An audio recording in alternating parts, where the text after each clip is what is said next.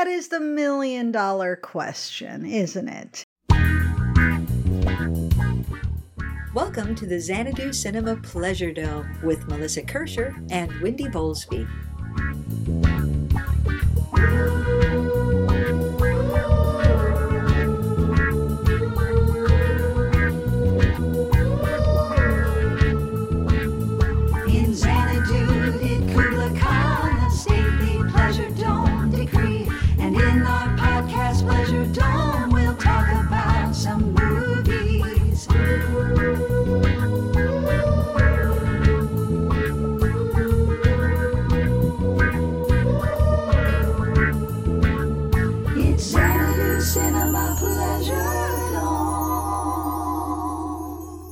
Welcome, dear listeners, to Xanadu Cinema Pleasure Dome.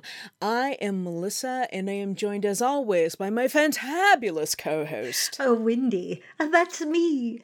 yes, Wendy, that's you! Yay! Yay!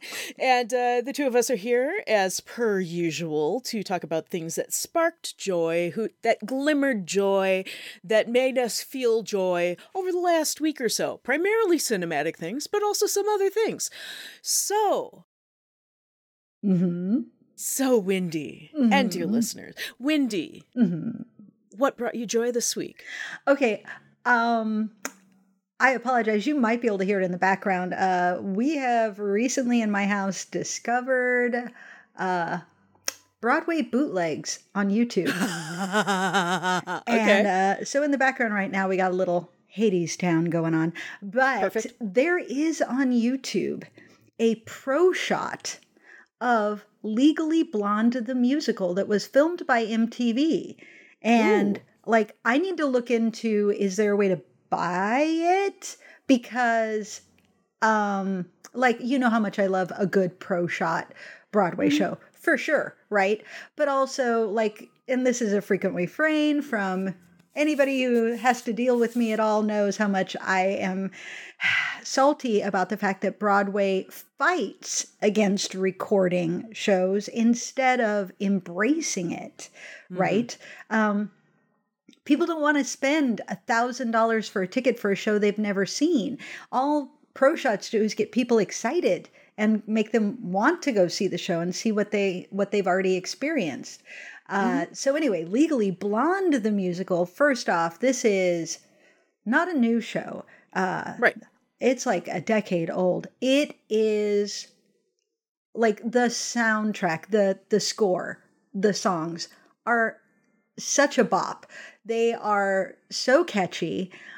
There's some things they change from the movie that I don't love. Um, namely, uh, where Elle basically drives herself to succeed. Uh, and it's because they need to build up Emmett more, right? The the romantic lead character. Uh, Emmett has to sort of goad her into it, um, and keep help her stay focused on succeeding in law school at first. And I'm like, mm, I don't love that as much as Elle just being smart and deciding to do it on her own. But I also understand the needs of narrative and he gets a good song along the way. So Good. so you know, and the cutest thing, the cutest thing they do is that all of the sorority sisters who you meet at the very beginning, obviously when she goes off to Harvard, she's not around them anymore. But when she first comes into crisis, basically she goes into a fugue state and they all pop up. And she's like, What are you doing here? And it's like, Well, this is a tragedy, what's happening. And every tragedy needs a Greek chorus. and so they pop up uh, and they like sing back up and are commenting on the action and talking to her. And it's a Mhm. really fun device to keep them more involved in the story. Because realistically the story of legally blonde is like a three person story.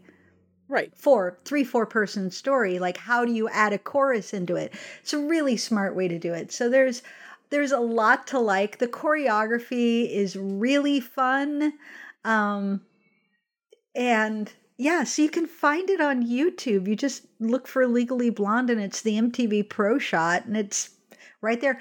If you don't have like, you know, the YouTube subscription, you're going to get a commercial like every 10 minutes or so, which is kind of annoying, but also whatever. Eh. Welcome to the internet. You got to pay the piper one way or the other. I can show you how to harvest video off of YouTube. Melissa. um, I mean, it can be done. uh, I feel like I like I do want to just try to find see if there's a way to buy it because it's not the gr- the highest resolution that they've upload. Like it's it's a little grainy and it's you know for a pro shot. Come on, it could be better. So, um, but I mean that's a useful skill. Nobody ever heard that Melissa was thinking of ever doing that because that's definitely not a thing that anybody should ever do. We'll talk after. Okay. Okay. what about you, Melissa? What did you Oh. watch this week? I found a lot of delights this week, so pardon me while I mention a few things. So, first of all, uh, in honor of the Meg 2 coming out, uh, my friends Kelvin and Noel, uh, friends of the podcast, Kelvin and Noel, uh, came over to my house and we watched Shark Exploitation Jaws ripoffs for Yes. an entire night. It was awesome. Um, some were very bad, and some were gloriously bad. and um, you know, there the less said about Mega Shark versus Mecha Shark, probably the better. It's not it's not fun. It's just bland, which is unfortunate for a movie that has a shark robot. Oh, Uh, but the other ones we saw were winners. So, uh, you know, first of all, we did watch the Meg because uh, Kelvin hadn't seen the Meg before. that is the definition of a great movie. That it, it, you know what? It is really fucking fun. Uh, you know, uh, Jason Statham versus giant shark. Yes. Sharks. Uh, yeah, it's Shh, that's a spoiler. there's more than one shark. I mean, you see smaller sharks, and Okay. there's a bigger shark. it's everything's relative, but anyway, there there's there's sharks and there's like an undersea or undersea uh, lab, and there is an Elon Musk sort of guy who is funding the whole thing and but he's not as much of an asshole as Elon Musk cuz that's hard to do and nobody could, you know, conceive of that back in 2018 when they made the Meg. And uh you know, it's super fun. Jason Statham versus Shark, There's, I mean, what's not to like, right? right? Ah, it's got all of the stock supporting characters that you that you expect and they do exactly what you want. I mean, like that's the kind of movie where you go, you know, it's not good, but it is great. It is great. It is great. Now, What else? uh, further on, we also did Piranha 2 The Spawning. Oh, which yes is not sharks but it is absolutely shark exploitation because it is a jaws knockoff right down to the mayor of the town and and all that fun shit uh so for those unfamiliar with it piranha 2 the spawning was made by a very young james cameron yep. it of course is a sequel to the original piranha which was made by joe dante which has also got a lot to lot going for it but very young james cameron was working with a uh, italian producer on this movie and this italian producer figured that he was uh, uh, not doing a great job and kicked him off the movie, but then brought him back later to do post on it. And you could tell exactly the stuff that was filmed by James Cameron and the stuff that was filmed by this Italian producer because James Cameron actually knew what the fuck he was doing even back then. Because he came up through the ranks of uh, the Roger Corman team you know like he got into special effects by doing um he's a big boat nerd you know. Oh, yeah. Woo, who knew? Who knew? Ah, and so he was he was making like uh model boats and then he started doing movie special effects like for Be- battle beyond the stars i think was one of his. And then he went into filmmaking and piranha 2 was his debut or as he says his first uh first feature his actual first feature as he considers it is terminator which Yeah. is makes sense. admirable. But yeah, uh, Piranha 2 is uh you know, uh mysteriously competent in a lot of ways. Uh it does lean into the fact that the the uh, concept is stupid uh because it involves genetically modified piranha grunion flying fish that leap out of the water and attack people by going for their jugulars and they just you know eat their faces and stuff Yeah. and uh, I mean, yeah sorry. Like what? Of course. yeah uh really great underwater photography and uh, also a young lance Her- henriksen Ah, uh yeah right right yeah. yeah I mean, Yeah, Cameron it- loved him. Cameron used him Oh, God, again yeah. and again. Yeah, and rightly so, because Lance Henriksen's amazing. hmm But yeah, he's got a lot of work to do in, in this movie, and so uh, yeah, he's he's basically the Sheriff Brody. It right Oh, down yeah. to the sh- dressing up like Sheriff Brody. you know, he's got the tan shirt and everything.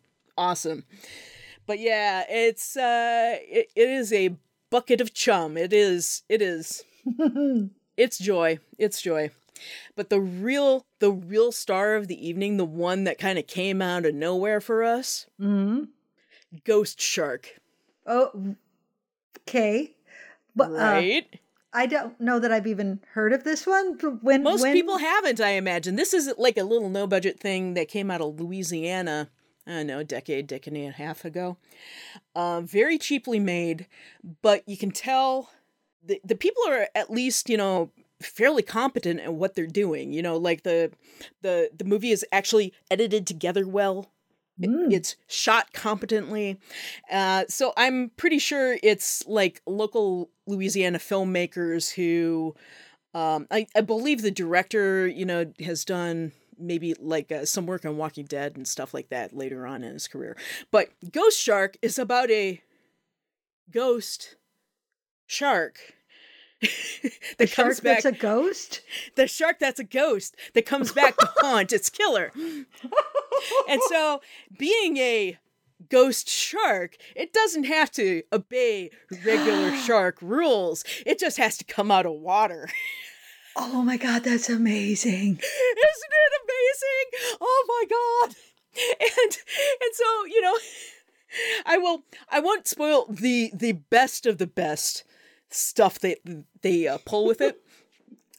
but like for an example, there is one scene where a uh, younger teen who who is not supposed to drive uh, takes a, a sports car and drives up to a one of those bikini car washes. And so the girls in bikinis are watching washing this car lasciviously. and there's a bucket of soapy water No. and the shark comes out and eats all the bikini babes. that that is the level we are operating at here and I I was so into this fucking movie. Where can I find this? I'll have to ask Noel. I think I think he can hunt around. It's probably on YouTube somewhere or How probably, did I you know, know, that? How did I know that this was Noel who brought this? Man, No, we all agreed we wanted to see Ghost Shark first, and then we sent Noel after it. So, and and and the cherry on the sundae, Richard Moll from Night Court no. as basically dollar store David Harbour.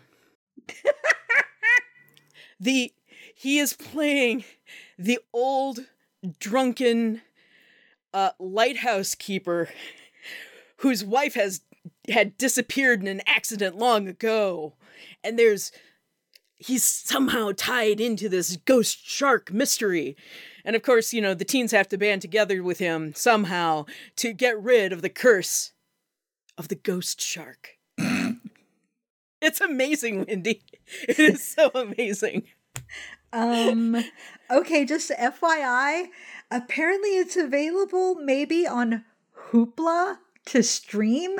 Hoopla is the streaming service your local library offers. Mhm. By the way, I love that.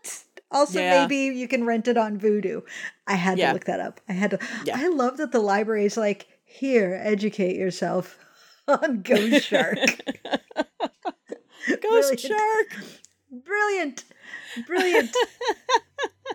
Ah, So yeah, yeah, yeah. Uh, that that was the the true find of this week, and at least in terms of shark exploitation. I have one other movie that was not part of shark exploitation night, which is a legit good movie. oh, And I mentioned it last week because I was about to go watch it a few hours after recording last week's episode. mm-hmm. Because uh, we brought it up for Criterion Night, which is on Mondays. And so, my non shark recommendation this week that I have to mention is called Shinjuku Boys. Oh yeah. Yeah. So it's this one hour long documentary made in 1995 about these trans men in Tokyo that work in a host club. Mm.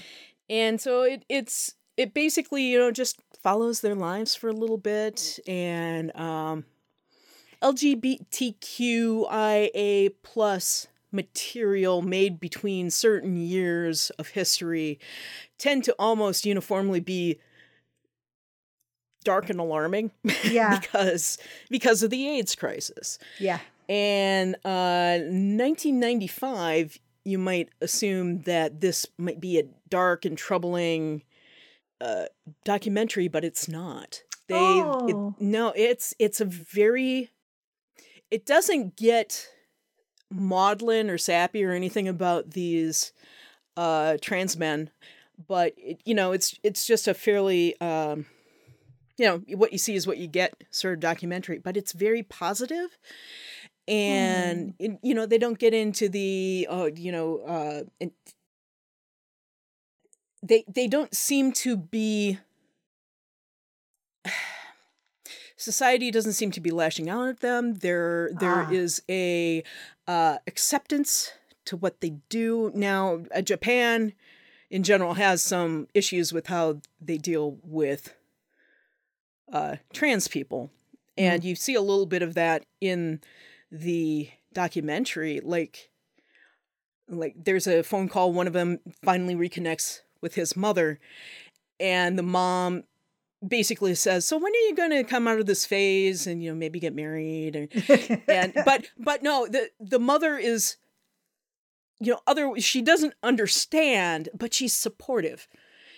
It's a very sweet phone call um she is still supportive but she's she she doesn't quite get it. Yeah. but there's an acceptance so that's kind of the level that this movie is operating on and seeing something of this vi- vintage that uh has a a lighter touch to it and also is exploring trans people in a uh society that is not America or Britain or you know any of the you know major western hemisphere sort of thing. It's it's a uh it's a fascinating little movie. It's on Criterion right now. Uh like I said it's only an hour long. It's uh it's a good watch. It really is. Yeah. Oh, okay. Okay. Yeah. And and also, you know, anytime they go anywhere, they they have community around them. It's really really quite sweet. Like, you know, they go into to uh, the hair salon and they're like, "Oh, how's the things at the club?" And then, you know, like a drag queen comes in and she's getting all her hair done too, and one of them starts uh, dating a drag queen, so they're quite a couple and No. yeah. Yeah. Okay. Okay. Yeah, it's it's a fascinating little film. Yeah, that's a interesting time too. Mhm. Yeah. So, there we are. yeah. Yeah. So, Wendy, Mm-hmm. we, mostly I, but we have been talking about movie things that have brought us joy. Yeah. what other things have brought you joy this week? Um, speaking of the library, like libraries are so rad.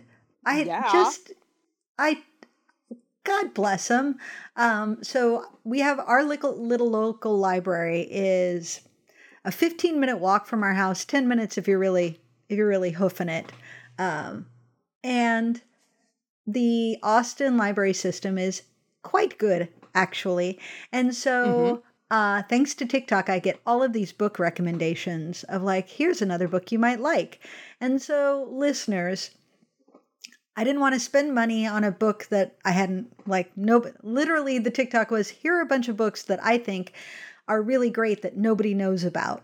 And I'm like, okay, I will listen to what you are saying. Because if you ended up on my feed, it means that you're like, you're also liking and commenting on the books that I do like. Um, And so it was a, a book and recommended. And I'm like, well, I don't want to spend money on it. I wonder if I can get it from the library. I totally can. Uh, and of course, you can like, hey, could you get this book delivered to my to my library so I don't have to run around and find it. Yep, here it is. Here's your notification. Book's waiting for you. Walk down, pick up the book. Woot woot. A Deadly Education by Naomi Novik. It's a New Oh. York Times bestseller that I never heard of, by the way. And it's like 2018? Like it's not even that old. It is it is Harry Potter, but if death was really on the line.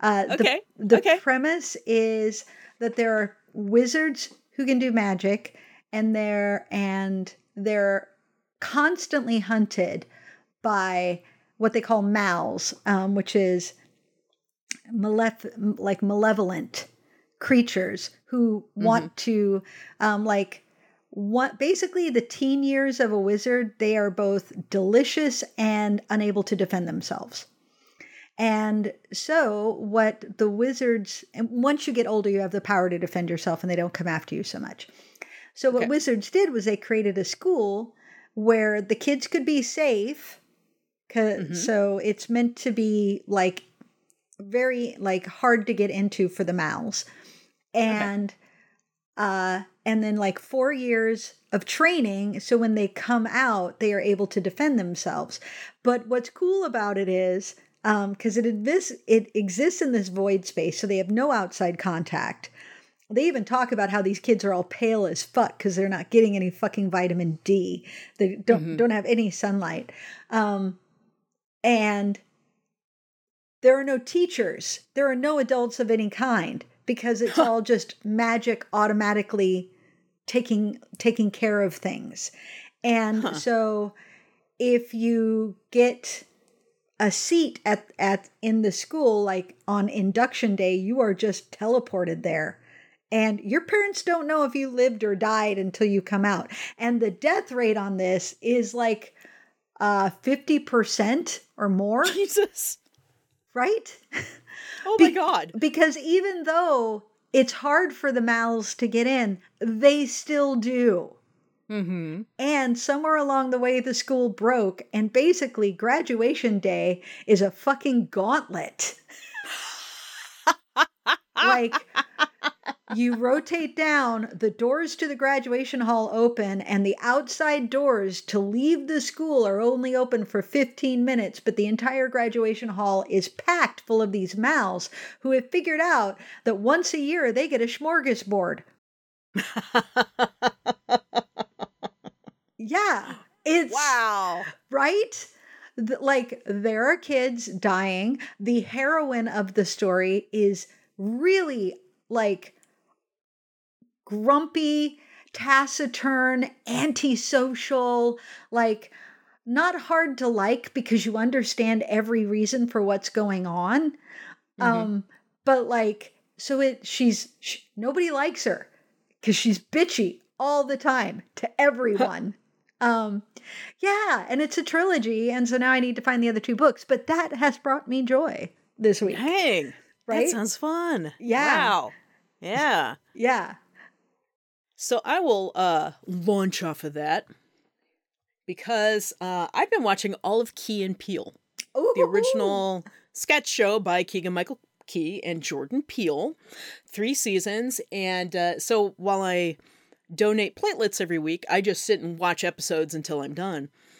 And so I'm in the middle of a blood donation center with headphones on, watching my own personal Netflix.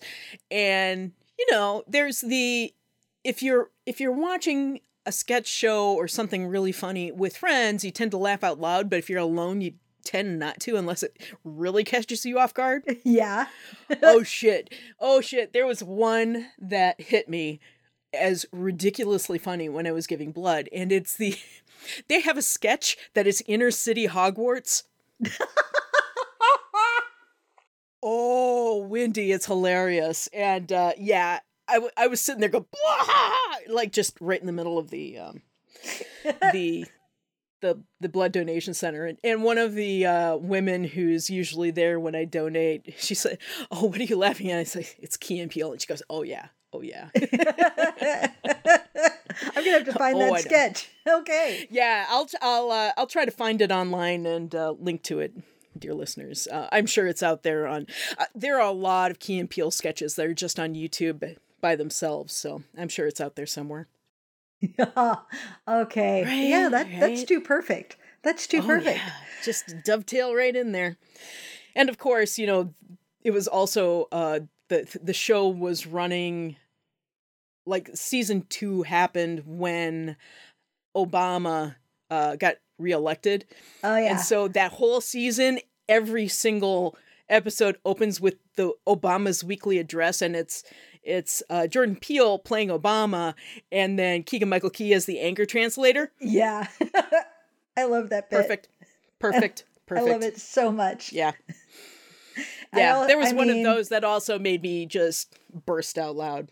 It was I so great. remember just what like the way my brain exploded with um the substitute teacher sketches of just like oh god. yeah, white names are weird too. We Uh-huh. just are used to them. Mm-hmm. Aaron, Aaron. Jaqueline. Jaqueline. Yeah. Ah, so good. so good. right? Yeah. All right, dear listeners, that's about all the time we have this week. And so we will come back next week with even more joy for y'all.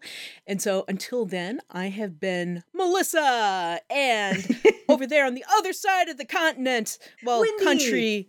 Yeah. Hi, Hey. Wendy. Hi, Melissa. I love you, Wendy. I love you too, Melissa.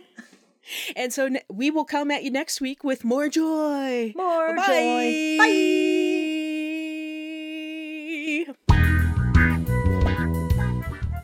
Thank you for joining us in the Xanadu Cinema Pleasure Dome. Our theme song was written by Tim Wick and Jeffrey Brown and recorded and mastered by Chad Dutton. New episodes arrive every Thursday. You can find us on iTunes and on Stitcher. You can also visit us at xanaducinema.com, follow us on Twitter at Xanadu Cinema, and like us on Facebook at Xanadu Cinema Pleasure Dome.